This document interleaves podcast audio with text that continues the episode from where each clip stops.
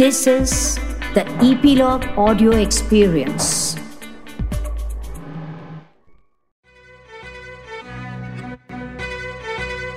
Hey guys, welcome to Sculpted, a design podcast where some of the leading designers around the world come together to unveil design layer by layer. I'm your host Siddhant, and I'm here to do some deep digging into design thinking with some super cool speakers. For today's episode, we will be focusing on more on the user design specific industry, which is ever growing in today's time. This is an industry which is a combination of design and human psychology. Because if this design domain goes right for you, then you can provide some really amazing user experiences. Yes, you must have guessed it so far. Our topic for today is UX designing. And to join me in this conversation, we have a UX design expert, Ioana Teleanu, popular on Instagram as UX Goodies, where she has more than 200k followers she shares insightful and practical content on UX strategy, tutorials, resources, and career tips. And yes, she also has her own podcast by the name Honest UX Talks and owns a design academy where she teaches what it takes to be a UX designer. Welcome to Sculpted Ioana. Really excited for this conversation, especially because this will be a learning experience for me too, because since I'm not from this UX industry. So welcome to Sculpted Ioana. Hello, thank you for the invitation, Siddhant. It's really nice to be here. And I think that we will unpack a lot of value on today's conversation. My first question is to you, Ioana, is that how has been your journey and how did you land up in UX industry? Were you a child who thought always that you wanted to be graphic designer, especially UX, or how, how has been your journey? If you can just tell about it. Yeah, definitely. Um, to be completely fair, I didn't have the dream of becoming a UX designer because I didn't know that UX design exists for most of my life. I was indeed a child that was pretty attracted to um, building stuff, unpacking stuff, creating. And so there mm-hmm. was this let's say curious side that UX designers need uh, to have in order to be effective as designers, but it wasn't necessarily very well uh, sculpted, if you want, or channeled um, in a particular direction. So it wasn't really clear to me what I wanted to do with my life for most of my life, like around up to almost 30 years, I think. So even at 25, I didn't, I, it wasn't clear that I was going to be pursuing a design career. Um, I studied communications and PR and also had, uh, have a, a, bachelor in, uh, in management. So I did a couple of things that were seemingly unrelated to design, but somehow there was a common foundation uh, for some parts. And I got hired quite early in um, in a big company, in a huge bank, ING Bank. I don't know if our listeners uh, know it. Mm-hmm. Um, I started as a customer care representative. I was basically answering the phone and call center and talking to people and listening to their problems and trying to understand their problems and show empathy and try to help them solve those problems. So this was like my first experience in a job and it definitely shaped my direction later on in my career. And then after mm-hmm. the, the, after working in the call center, I spent a couple of years, uh, just without a clear direction, trying out different things throughout my uh, throughout the same company, ING Bank. And then eventually at some point, the UX design role was officially defined. Um, yeah. In the company, there was a small design team that was established. And that's when I began to be exposed to what design entails.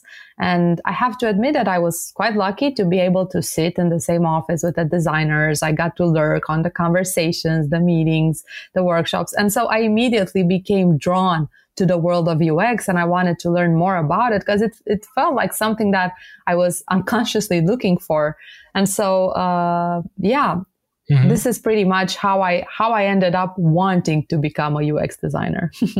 I can totally resonate with it because I have a background in MBA communications and I mean I can totally relate to that because I also had this inclination towards graphic designing so i've seen many people you know having different degrees but then getting into design so that's amazing so if i may ask you what's that one thing you know uh, that made you curious and get into this ux designing like when you said you know you started liking this field i think that it was the fact that you were doing something good and tangible for for for your mm-hmm. users mm-hmm. uh, it's something that i felt I was lacking in my career up to that point. So even when I was trying to solve problems in the call center, it was never myself who got to actually solve them. I was only the messenger for most parts. Oh, so I, right. I, reached out to other departments and they were handling the complaints and they were doing the uh, improvements or fixes. So it was never from my own hands. I was just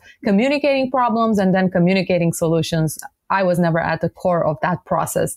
Uh, and even later on, working as a content designer and a, a, content manager and being in the digital team before becoming a UX designer, my contribution to the user's well-being was not pretty clear.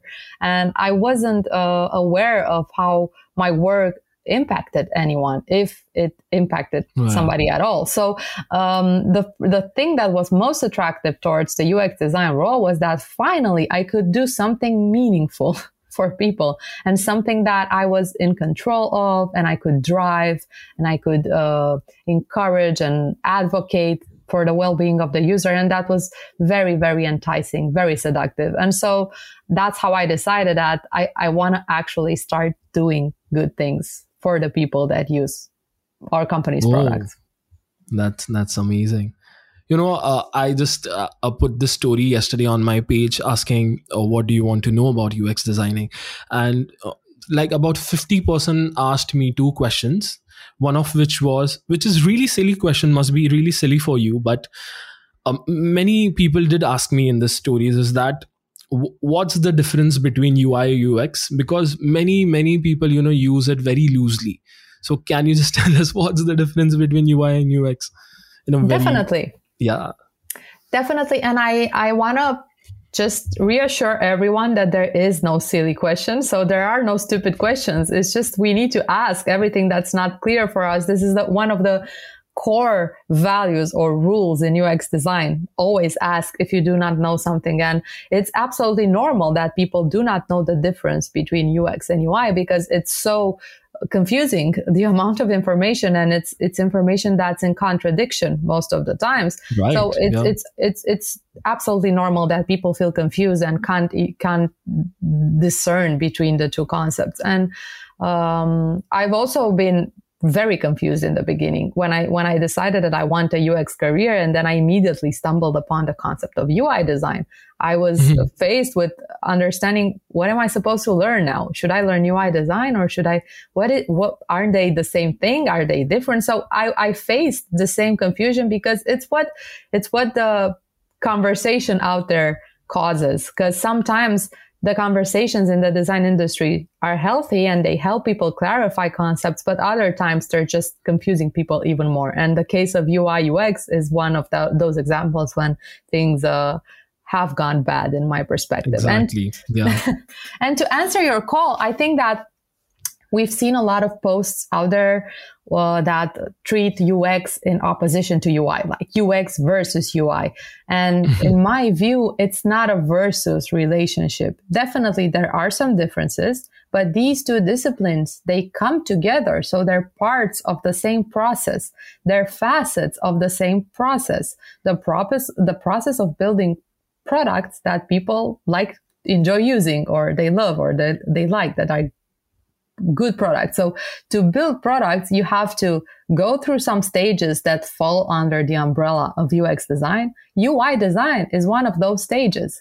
So what I'm trying to say is that in my view and by talking to senior designers out there, my understanding so far is that UI design and, and the definition that I stand by is that UI design is just a part of the UX design process. So the user experience mm-hmm. encompasses all the interaction all the interactions, all the experience, if you want, of, of, of a users with that product. And UI design is the way that the interaction is visualized, is it's represented, if you want. So it's a part of the U, it's part of the UX.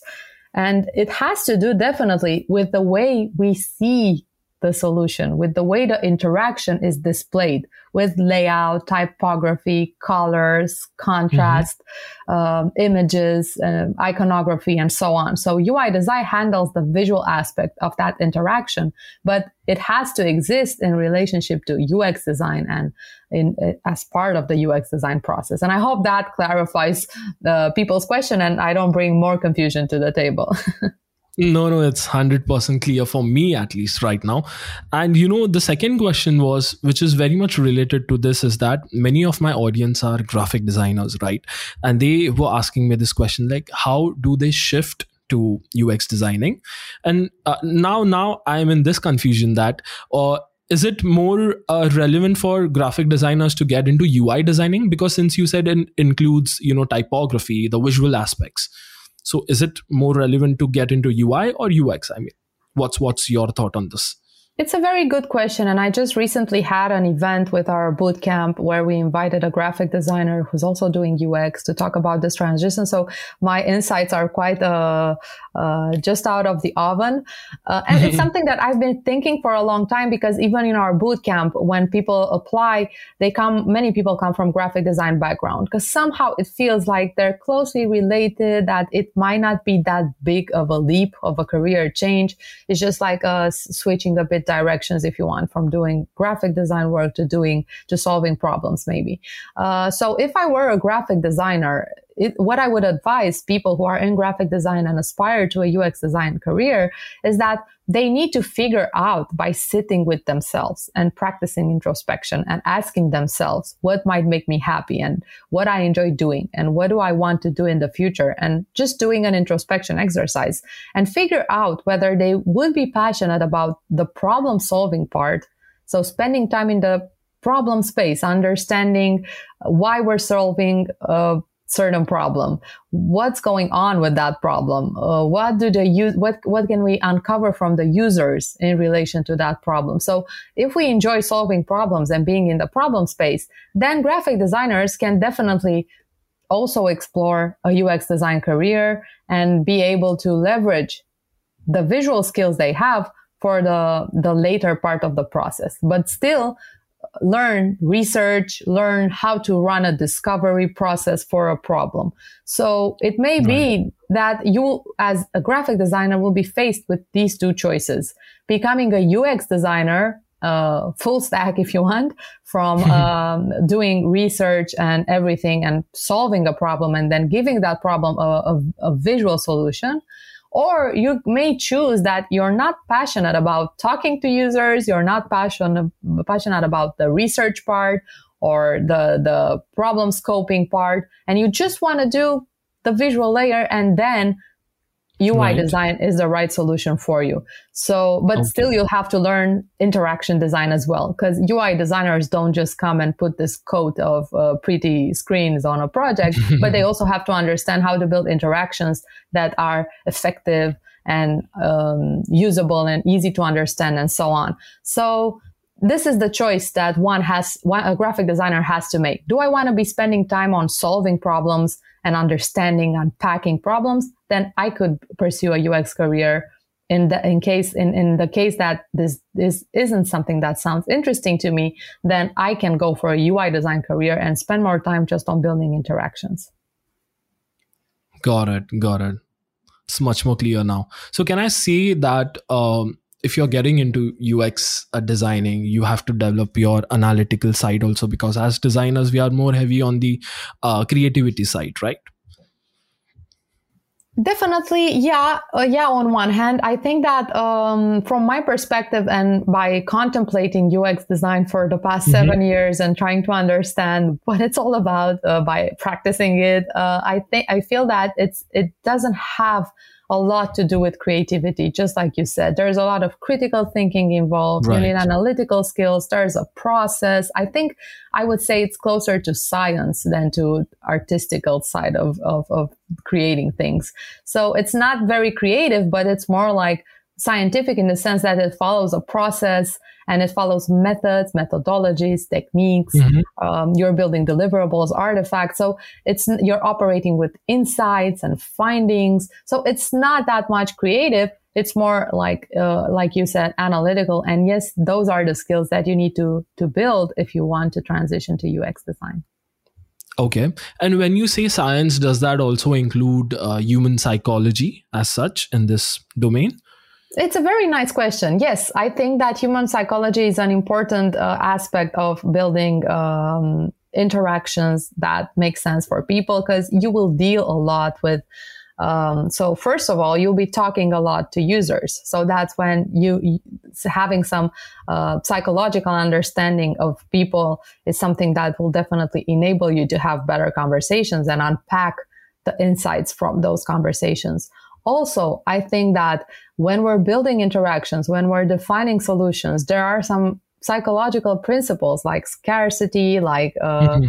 uh, the sense of urgency that we can create. Right. When like there are many, um, let's say, psychological rules that we need to know and apply and take into account when we're building solutions. And there's also an aspect of understanding biases, which also have to do with the psychology realm um, most of the design process is filled with potential biases, both from the user side, but from us as designers and as researchers as well. So definitely human psychology is something that you need to master at least on a basic level. The better you are at it, the better designer you will be. Okay. So when you say biases, as in, if you can just elaborate on that point. Yeah, um, biases can appear at any mostly any stage of the design process, mm-hmm. but I think they're more prominent in the um, earlier stages, and I think I would break them into two categories. One of them is um, our own biases. For example, the most common one I think is the confirmation bias. So we tend to we tend to uh, how it works in the case of a design designer or a design problem is that we we devise a particular solution we find the solution and then we're attached to it. We're not very aware that we got attached to it and then we look for confirmations from the users from the people on the team for everyone. We look for signs that approve our solution that validate it. And we tend to ignore the things that uh, are in contradiction with that particular solution. So confirmation bias is a very good example of how our minds can interfere with the design process and um, it, um, and I, prevent I mean, us from being uh, good critical thinkers. Yeah that's true i can totally resonate because i have been one of the victims of that bias so, all of yeah. us have been all designers yes. i think and in even not in necessarily ux designers but even mm-hmm. graphic designers even graphic architects designers. so everybody who's building who's creating something wants that solution to be liked to be validated to be appreciated it's absolutely normal but we have right. to be aware that we are seeking for approval in in the feedback of people around us and we're many times maybe ignoring things that might uh, dismiss our solution. So the confirmation bias is a very good example. Other examples uh, can be on the side of the users. For example, there's this um, social uh, need of the users that they uh, that they don't upset the the people they have an interview with. So they may they may falsify or or um, sugarcoat coat some answers right. to not hurt the feelings of the interviewer or it may be that they don't want to seem like they don't know something. And so they try to seem like they understand the product and they know how to use it. And so it's, it's a bit stressful for them to admit that they don't know how to use that product when in fact that's exactly what the interviewer wants to uncover. So there's a lot of, uh, there are a lot of psychological mis, uh, mismatches that might happen and we need to be aware of them and spot them when they happen and, and try to get them out of the way of critical thinking and the design process. Right. I was going through your feed and I got this um, one of your posts which said was uh, which was about the best YouTube videos for UX designers and one of the video which I loved was I can't recall the speaker's name but the topic was uh, humans not users something on those lines and um, so so i wanted to ask you this question is that how can you think as close as to users as possible? Because sometimes as designers or even as marketers we think that the user or customer are aliens and you know uh, we don't really put our, our feet in their shoes and think on that line. So how how can you bring a more user centric approach? If not users then i would say how to bring human centric approach I love the the vocabulary question right here. So I think that indeed we are so accustomed to calling them calling them users that it's really hard to transition to calling them humans, which is way more powerful and it actually shifts the perspective on the solution you're building from the user sounds something that's very let's say uh, cold and it's just uh, like right. Uh, someone who's just using the product and you you tend to forget by using this terminology that it's actually a human being behind that and that human being has an entire ecosystem of feelings thoughts experiences around him. Um, and so human uh, experience design would be much better but because of the name itself, user experience design, we are very accustomed to calling them, calling them users. And uh, this might hurt for some parts because, again, we're focusing on them as just as people who use and the, the, the using of our product and right. just that, when in fact, there's much more to the people who are using the product. And it's worth looking at it. So I love, I would love if uh, in the future we would be HX designers, human experience designers. Um, and probably this is a conversation that we will hear more of because it's valuable. But uh, to answer your question, how to be more human centric, mm-hmm. I would say that the number one um, step or rule that you have to obey is to talk to the people that you're designing for. I think that this is overlooked. I think people minimize the, the impact or the, the value that speaking to the people who will use your product, who might use your product. It's, it's so valuable. It's extremely powerful. You see their struggles. You understand their feelings. You understand uh, how you can impact their lives. It's, it's extremely powerful. And it's something that I see in companies and in projects again and again. Uh, designers, they are closer to the people they design for because they understand this. But when we bring people from different other roles, like developers mm-hmm. or the product managers or some VP of, uh, I don't know what business line or even the CEO, when we bring them in the process and you get them to see the user, using their product or talking about their product or talking about their life. For them, it's like, it's sometimes it's mind, life changing. I don't know how to call it. Mind changing. It's, it's really powerful. It has an impact because they're so disconnected from the, from the human that is in relation with is, is in a Whoa. relationship with their product that for them it's like mind blowing to see them and it's very exciting and they understand a lot of things and they definitely like we like to say they build empathy for the human. Uh, mm-hmm. And I would, so I would say the number one thing is to be there, be close to your users, talk to them as much as possible, go out and observe them if the case, if, if your product allows it or is, it's that type of product, go out and observe them in real life using your product.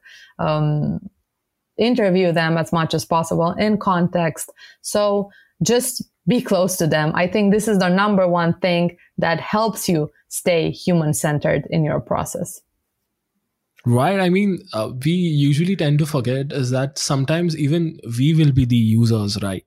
But it's very hard as a designer, you know, to step back and think that even I am the user and how can, you know, I will be using this product. So yeah, it's tough.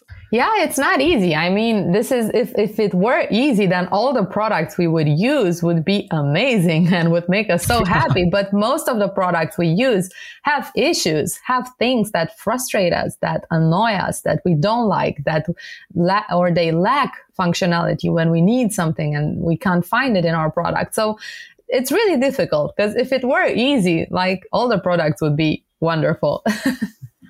That's true. So on on that note, tell me about your most and least successful UI design projects, UX designing projects.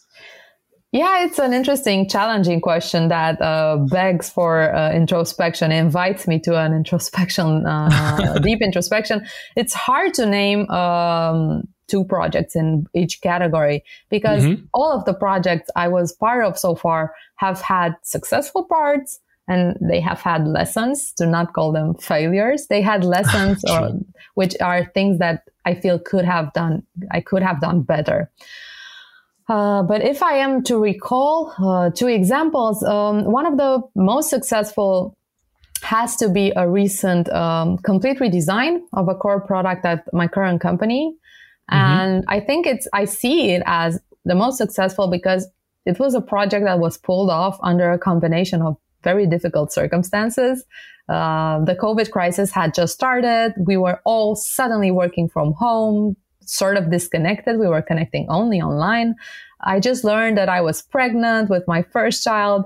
Uh, the deadlines of this project were very short. I was the only designer on the team when we started. So there were a lot of things and challenges to manage in this project. And um, they were both on the design process side, but also on um, on a personal level.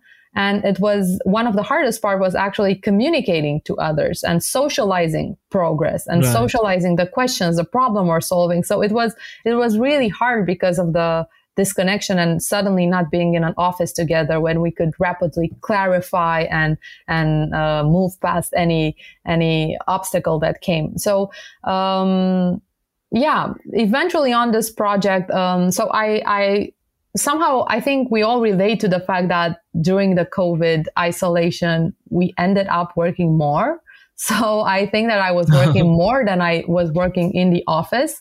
And so I was able to unpack this problem better than I expected. And we okay. also added some design capacity. Eventually, we brought in a UX researcher and we also brought another UX designer to help me with the, the components and the, the UI side, if you want, at that point. And we managed to actually launch a complete redesign of, uh, of one of our core products. And clients were unexpectedly happy and um, there were a lot of improvements that we were able to uh, bring uh, that were uh, informed by all the research that we have been doing for for a longer time not just on that project but research that had has stacked up up to the point that we actually started the redesign. So mm-hmm. it, it was it was a project that I feel it was most successful because I had to manage many things in parallel, and it ended up in positively. It had a positive outcome. So uh, yeah. And at that point, I remember I was joking with my team that I have two babies, uh, my daughter and a redesign of our product. So it was, it, it really felt like it was my baby because I was alone in it on the design side and it was, right. it was very much to handle, but it ended up pretty, pretty good. And yeah. And, and on the, on the least successful side, Mm-hmm. I think that the least successful project still has to be uh, my first big project. it was the, the redesign of a product um, in a very big company. And I, looking back in retrospect, I was totally unprepared for such a big project. Um, it's still, uh, to this day, my biggest moment of learning. It was a time of accelerated growth. Uh, but the growth was uh, facilitated by mistakes, if you want. So I was making mistakes and learning, uh, like on a daily, mm-hmm. not uh, on a weekly, if not daily basis uh, at that point, I remember that I wasn't very good at communicating with um, other people involved in the project. I wasn't very good at communicating with developers, okay. with my product managers. I uh, remember that uh, I left out many scenarios and use cases. Uh, so I couldn't think very systemically, if you want, holistically at the product. I was just mm-hmm. looking at right. small parts of it because I think that it's what junior designers tend to do in their early days. Uh, just right. focus on parts that they can control and understand. So I was often missing the bigger picture of the experience and the, the system that that product was. Um, I was also lacking important notions like I, I didn't know uh, many things about accessibility. It was something that I very superficially understood at that point. So there were a lot of mistakes to that project. But so if I would do it today, it would probably be completely different and a completely different project. But I don't blame myself. I think that it was my first project of this sort, of this size and amplitude. Right. And I yeah. just recently transitioned. So it was natural that I couldn't be completely uh, spectacular in that role, but still, uh, there are many times when I remember it and and have like small revelations, like ah, I should have done it like this back then. Uh, and and still it's it's um it, it didn't feel completely unsuccessful. It wasn't a mm-hmm. fail. Like the product was launched and it wasn't bad. It was good but it could have been much better. So yeah that's that's so insightful that i got these two amazing points i feel as a as a fresher i, I would totally resonate with is that first don't try to see things in isolation because i feel uh, design is more integrated uh, system. You can't look at any aspect in us in an isolation. And second is that it's okay you can ruin your first big project. Still you can go on. So it's okay. Definitely yeah. I mean i mean junior designers really need to to not blame themselves too much and to be confident enough that even if you screw up or if you if you make mistakes especially in the early years that's that's learning and that's fine. And you will not be kicked out of the design profession and you will be able to grow and become a better designer. Right. So, on that note, what are the three key skills to be a UX designer? I feel one of that should be communications because you mentioned it in your, uh, you know, while sharing your experience that you were lacking in communication, and after once once you are good at it, it really helps you, right? So what are those three key skills? Yeah. Definitely. I would have started with communication myself. I think that I remember I was in one of uh, Jared Spool's. Uh, Jared is like a, one of the gods of UX design, if you want, like the one of the father of UX design. I, I look okay. up to him very much. And so I was in one of his workshops when uh, he came to our town on a in a design conference and i remember he said something that really made an impact on me and i still stand by that line up to this point today he said that the conversation is the design and I remember how powerful that felt. And I do believe that communicating and talking to users, to your colleagues, right. to developers, to product managers, to the business people to understand the business goals as well. Uh, I think that communicating and having these conversations is actually what a designer is supposed to do essentially on any project. So yes, communication is essential. It, it's, it's, if not the design, it's like a core part of the design. And if you think about it, even the deliverables that we create, art, artifacts mm-hmm. we create, all of them are ways of communicating design. True. If we true. create yeah. a persona we created to for other people in the company to see the the the archetypal user we're designing for. If we're creating wireframes, we create them to communicate our proposal of the solution to other people and to ourselves, obviously. But what I'm trying to say is that everything that we create as designers, we create for the sake of communicating that in the first part of the design process, communicating insights, communicating findings, communicating uh, the problem and what what what our goals are from that project. And then in the in the latter part of the uh, of the design process, we are communicating solutions. So communication and also communication has a lot of micro components to it. So communication also yeah. means being able to present your work effectively, being able to articulate the rationale behind your design decision, being able right. to bring everybody at the same table and create a as much as possible common understanding and alignment. It's all, it also means being able to give feedback or to handle feedback uh, in a conversation. So I think it has a lot of micro aspects that designers need to unpack and and start to to be in control of but definitely communication is essential. And another um, to give you two more i would choose uh, critical thinking which mm-hmm. means mm-hmm. that we are trying, we as designers need to try to remain as neutral as possible throughout the design process. So as we were talking earlier about biases or about like bringing your feelings in the process, yes. then you might alter or uh, skew the, the, the path that that project might take. And that's not something you want to do. You want to remain as neutral as of course, we can't be completely objective with anything in life, but you, you want to bring that object objectivism to the to the process and you want to so critical thinking essentially means uh, establishing if something is true or false. So you want to have mm-hmm. that that uh, capacity of understanding whether the solution is good or not. And and that means not if you find it good or not but if it's good or not for the users um, for the humans that will be using your product. So critical thinking is really important. And it also helps you with, I don't know, understanding systems, grasping complex products, uh, being able to make connections that are relevant. So yeah, critical thinking is really important. And the last skill that I would mention, and now I'm just mm-hmm. talking about soft skills. I don't want to look yeah. into hard skills. You can learn that. You can learn how to use a particular tool, or you can learn, I don't know, a particular, how to create an artifact. But I think that the skills that will uh, make the difference in how successful you are as a UX designer are the soft skills. And so the last one that I want to add is uh, self awareness because I think that it's, it's an extremely powerful uh, quality to have, not just a designer, but as a human in general. But as a mm-hmm. designer, it will help you a lot with um, uncovering, uh, bringing to consciousness your biases and being in control of your biases. And um, and also it will help you grow a lot. It will constantly help you understand what are your strong points what are your weak points what are the areas that you're not mastering yet and that you need to improve.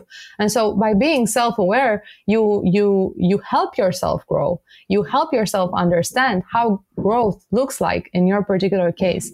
And to encourage self-awareness things that i recommend usually is our, our journaling on one hand. So just keeping track of everything that you experience and you learn and, and your struggles throughout design process, throughout design projects. So uh, journaling is very important and also documenting mm-hmm. your work. So if you're very, uh, if you invest some time in documenting everything you do, why you made a particular decision, how a particular conversation or meeting went. So if you keep track, if you write down um, yeah. notes and you reflect on every stage of the design process, you will definitely have a lot of, have a better understanding of yourself and of what you need to do in order to grow. That that's so true. So I and I wanted to ask you this question because this is what I feel sometimes uh, with UX design is that uh, while I was using Amazon app, I feel some of the features are you know specially made it complicated to uh, discourage users not to take that action for example i feel uh, in amazon if you are you know trying to contact the customer care number it's very tough you know to reach out to a stage where you can actually go and talk to that customer service person. There are so many faqs then you go inside that and somewhere you find this option to actually call the customer. So is is there any practice as such where you know you actually try to uh, discourage users to take certain actions in ux designing Definitely, they're called dark patterns. Oh, uh, okay. Uh, yes, these are the infamous. There's a term for that. yes, there's a term for it. It's called dark pattern. It's something that many products employ in order to uh, reach their. What, what I think happens is like they have some internal KPIs which are not the health or the benefit of the user, but are like usage, how many users we have, uh, how many, uh, like lowering the unsubscription rates. And this is what we need uh. to do. Ah. And so we just don't give the user the option to unsubscribe. That's how we lower the option, the, the, the number of, uns- of unsubscription. So I think, uh, dark patterns are something that what I'm, what I'm actually quite optimistic about is that the, the, the, the, users, the industry, the people are becoming increasingly aware of these dark patterns and they're starting to call them out. So I've seen a lot of oh. posts oh. on LinkedIn, on Instagram, pretty much everywhere of people like calling out products that uh, employ these practices like in the example of Amazon, right? You're talking now about something that they're doing that doesn't feel right, that doesn't feel fair. And I've seen it again and again with people who just, I don't know, tweet or uh, make a post on mm-hmm. LinkedIn mm-hmm. with a product that has um, has this kind of approach to to things like customer support and discouraging you from loading their customer call center or whatever or like with uh, i think the unsubscribed example is the most famous in that sense. Mm-hmm. so i think that the people are waking up if you want. They're becoming more aware. They they demand more respect from these products. And so i think that if you want to remain successful long term you have to take into account the voice of the people who are now recognizing these dark patterns and they're frustrated by them and they don't want to put up with them anymore. So I think that the industry will see an awakening or like uh, a general revolution of demanding more respect. Products need to be respectable to their users, and uh, yes. uh, using dark patterns is definitely not the way to do that. So, um, yeah, I think that we'll see less dark patterns in the future and they can come in many shapes and forms. Mm-hmm. They can even, I don't know, have this, uh, um, sense of urgency, or you can even see those on um, on booking.com uh, if you've ever used the platform. They have a lot yes. of screaming messages at you like three people are looking at this property at the same time. Uh, it was last booked like five minutes ago. One That's room left a book today. many websites yeah. Yeah so they they push you into making a decision and there's a fine line be, be between encouraging users to make a particular decision or an, in right. an ethical way and then crossing the line onto the unethical side. But I do believe that the, the voice of the people will become very articulate, very powerful. And so they will not stand. They will not accept products that are anything less than ethical in the future it's a very thin line i would say because sometimes if you don't have resources like amazon for your customer care number then you might might be inclined of doing this kind of ux strategy but it's tough how to come to a point that how ethical or non unethical this is so yeah i don't know you just have to listen to your customers users maybe that's that's the approach you should have yeah, definitely. But sometimes I think they, they know. I think they're pretty aware of what they're doing. I mean, it's sometimes I think it's a conscious choice. It's not necessarily that right. you don't realize that you're doing something sneaky. I think you're quite aware when you're doing it and it's a decision. So I think that people will not accept these kind of design decisions anymore. But yeah, I mean, you have to listen to your users. It gets back to the point where if you want to be human centric, you have to talk to the people you design for. Right. So, uh, I know coming to our uh, the final section, I wanted to ask you a few questions, which you know I asked on my Instagram stories to my followers. So, uh, how can a graphic designer, you know, shift to UX designing? Like, what steps he or she needs to take? So he or she can join my UX bootcamp, and and definitely they will transition smoothly and very effectively to UX design. No, I'm joking, but I mean it's no joke. If you wanna if you wanna join my UX bootcamp, that's definitely one way to go about it. But another way to go about it is to actually look into the world of UX design and understand that you need to learn new concepts, uh, new processes put them to work in practice. And basically, I think that one important element to any successful transition is finding a mentor. So to anyone who wants, even not necessarily graphic designer, but what, regardless of the background that you want to transition from, I would say start by finding a mentor.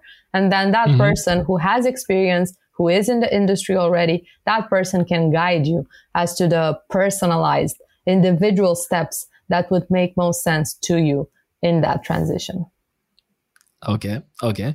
And uh, the second question was while you are developing a MVP version, minimum viable product version of your website or or your app, what should you include and what should you not? Like how should you decide what features do you need to include in that? Like what's your mechanism? It's a very good question. It's interesting. I think that you have to um, you have to connect the MVP to your, to the assumptions you begin with. So I think that the MVP is not necessarily a lighter version of your product that you just start building features on. It's right. like the simplest way in which you validate your solution, the, the simplest way in which um, you validate um, that the problem you're trying to solve is being solved. So I would say MVP, it's not just like launching something that has a profile section and a dashboard. It has to be something that has the flow that validates the problem you're solving and the way you're trying to solve it.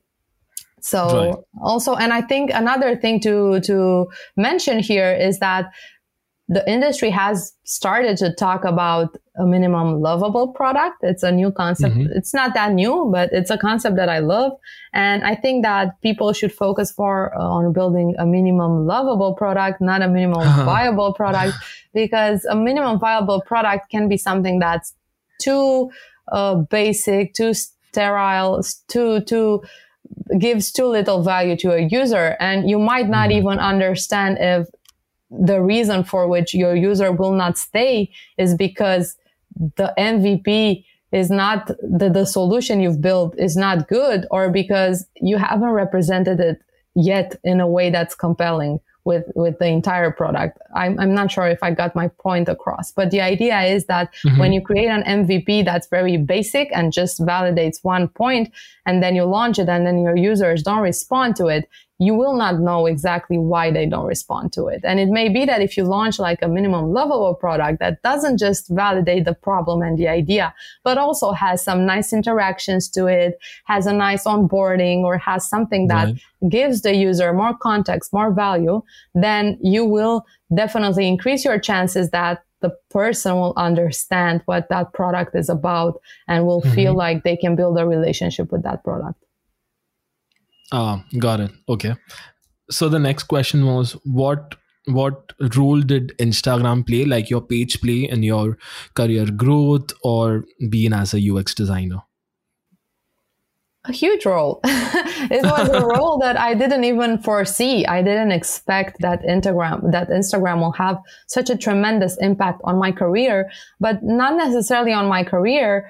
Um, as more than that on the relationships I've built, on the network that I've created. So when I started Instagram, it was just something very personal, a page that mm-hmm. I remember I was doing for myself just to get myself to research things every day and create a post and have something that like every day I'm learning something new and I'm sharing my learning journey. And I wasn't, I didn't have any goals in mind as to how many followers or how many, how much the growth of this page might be. I couldn't even imagine imagine that it's gonna end up like having uh, more than 200,000 followers. It's, yes. it's, it's, it's, it, it's just beyond what I expected. I didn't expect anything to begin with.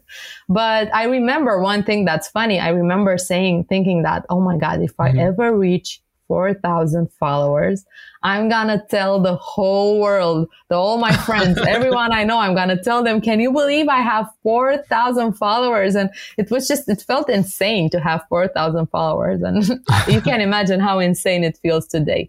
Yeah, it had yes. an important role in my career, definitely, because it, it helped me meet people that ended up having an impact on my career. It helped me, for example, just a quick example meet Anfisa, who's my mm-hmm. podcast mm-hmm. partner. And so we yes. decided to start a podcast together and we're having meaningful conversations and I'm growing a lot by doing this podcast and the people find value in it. And so, uh, this was one aspect. Then it helped me meet people in different companies in different parts of the world, understand and learn from their experiences. And so it, it really opened the world for me, uh, being on Instagram yeah i mean your podcast is just amazing I, i'm sure i'm going to include all, all your links in this episode's description so guys please do check out our podcast too so what's your dream project if i may ask you it's a very tough question. Um, it's really hard to choose a dream project because I think mm-hmm. that as designers, we have to be able to um, to become exciting, excited by any problem. So I wouldn't say to bring your personal biases and preferences to the design process, but you have to be able to unpack and understand and get excited about any problem. Uh, so designers need to be unbiased or uh, not discriminate between problems. So it's really hard to choose a particular industry or a particular type of product that I would be most excited about. Okay. But I think that a dream project would definitely mean that I have a lot of autonomy because I think that as designers, especially working in big companies, we work with a lot of constraints. We have to make compromises. We right. have to, so it's really difficult. We are working on small parts of the product sometimes. And so I think that a, a dream project for senior designers is one in which you can actually be autonomous, have power and be able to drive that project and have the freedom to do what's right for the users. And so any dream project would give me that, uh, that freedom. And, um, in terms of like possibly dream industries, I don't know. It, it's some, I, I do prefer to be completely honest, the industries that have something to do with the well-being of people. So yeah. working in healthcare, working in the fitness uh, app world or working in, I don't know, meditation apps, uh, therapy, uh, anything that helps people lead healthier lives is something that gets me particularly excited at this moment of my career. Wow, I mean that's really thoughtful of you. So, yeah, I think that it's something that we all need as we yes. as we grow as designers. We want to have an impact. We want to do right. good. So in the in the early days, you focus on learning, but in, in, in as you grow in your in your role, you want to do things that have an impact and that are good for the world. your priorities change if you want. That's true, exactly. So, uh, Ioana, what's what's your favorite product? Which whose UX you just love it?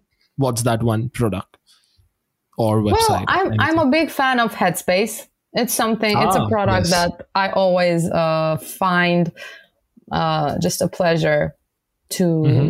to use, and um, yeah, I think it's top of mind. I like many products, but all of them have some things that I don't like. So for example, I love Spotify like for 80%, but there are some things that I don't like about it. And so it's hard to, to name one product that's like, oh my right. God, that product is perfect.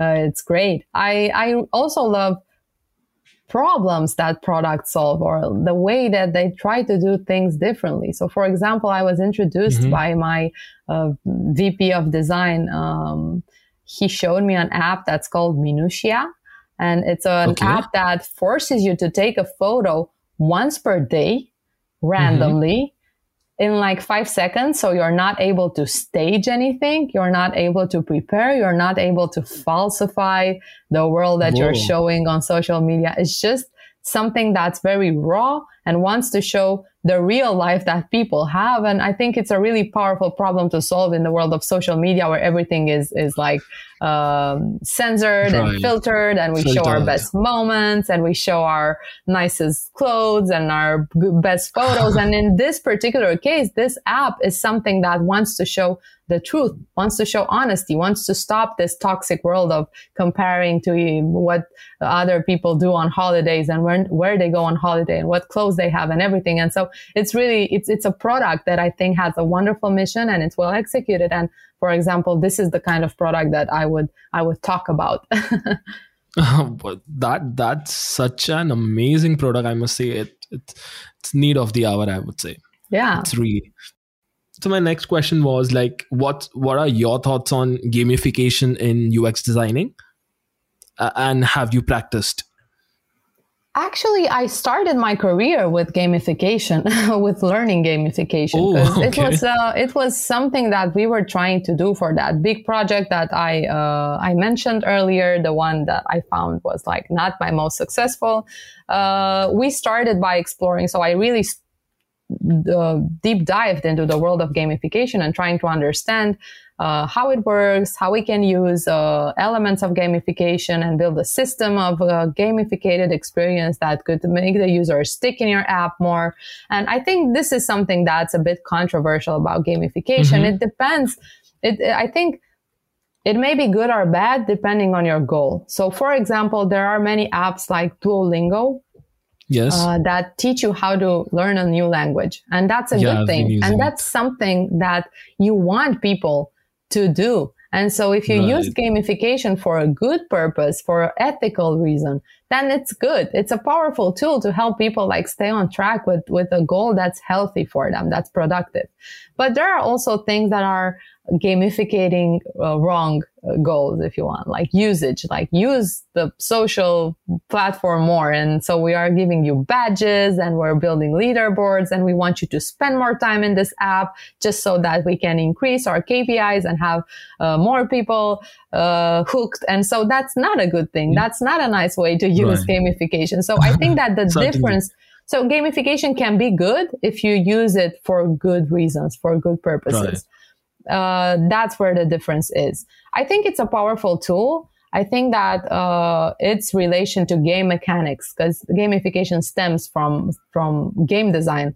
Um, I yeah. think that the relationship is uh, is very strong, and we all enjoy a well built game. That I don't know if probably your listeners have played at least one game in their life and uh, we know how it feels when when you're when you're growing on that game journey. It's nice. It's rewarding. It's it it it uh, it taps on our brain uh, mechanisms. Yes. So yeah, I mean, gamification is something that we can definitely use as designers as long as we don't mm-hmm. use it with dark reasons. right. Got it. Okay. Uh, and uh, the next question is uh, when you mention headspace right? I feel uh, especially in these category your even ux ux uh, needs to be uh, very minimal and decluttered because when you are seeing at your headspace even your mind wants to be you know decluttered. So when you have so many things to show but in the least possible way what, what's your approach has been if you have uh, any such situations? Yeah, I think that the best way or the first way that pops in my mind right now is a thing that's called progressive disclosure.